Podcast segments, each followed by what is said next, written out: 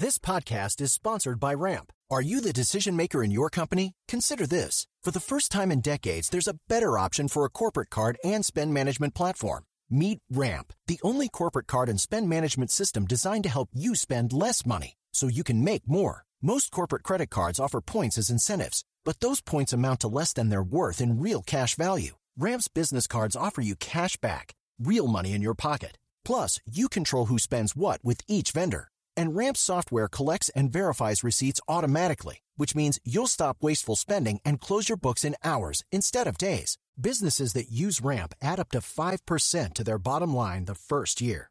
If you're a decision maker, adding Ramp could be one of the best decisions you've ever made.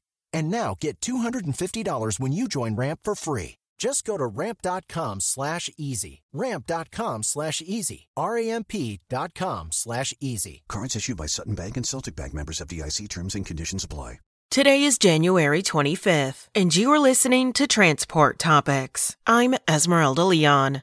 There's a lot of chatter, but how will autonomous trucks fit into the freight transportation industry? Host Seth Clevenger talks with guests Vivian Son of Waabi and Jan Becker of Apex.ai. Listen in at ttn.ws slash road signs 102.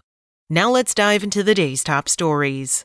Truck tonnage rose 3.8% in 2022 compared with the year prior, posting the highest year over year gain in four years, despite closing out with modest December results. American Trucking Associations reported. The ATA for hire truck tonnage index inched up 0.3% compared with December 2021 and was up 0.4% compared with November, the Federation reported yesterday. ATA chief economist Bob Costello said the annual gain was the strongest since 2018 and marked the 16th consecutive year over year increase.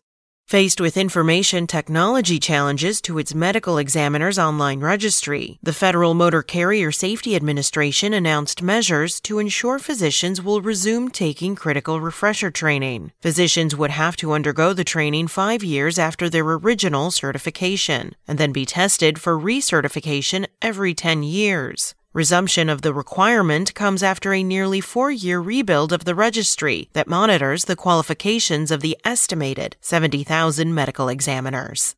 Extreme winter weather dented Union Pacific's fourth quarter earnings and was a factor in the Class 1 railroad, missing analysts' estimates. Despite Union Pacific hauling more goods from a year earlier and charging more per carload, the high costs related to the storms still impacted the bottom line. Earnings for the quarter were $2.67 a share, and analysts had expected $2.79.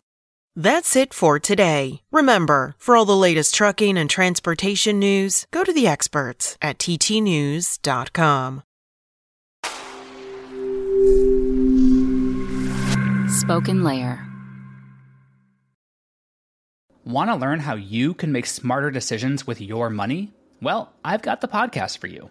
I'm Sean Pyles, and I host NerdWallet's Smart Money Podcast.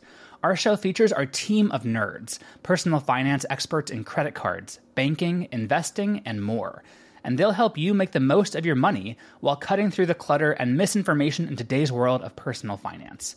You'll get clarity on strategies to help you build your wealth, invest wisely, shop for financial products, and plan for major life events. Listen to NerdWallet's Smart Money Podcast wherever you get your podcasts.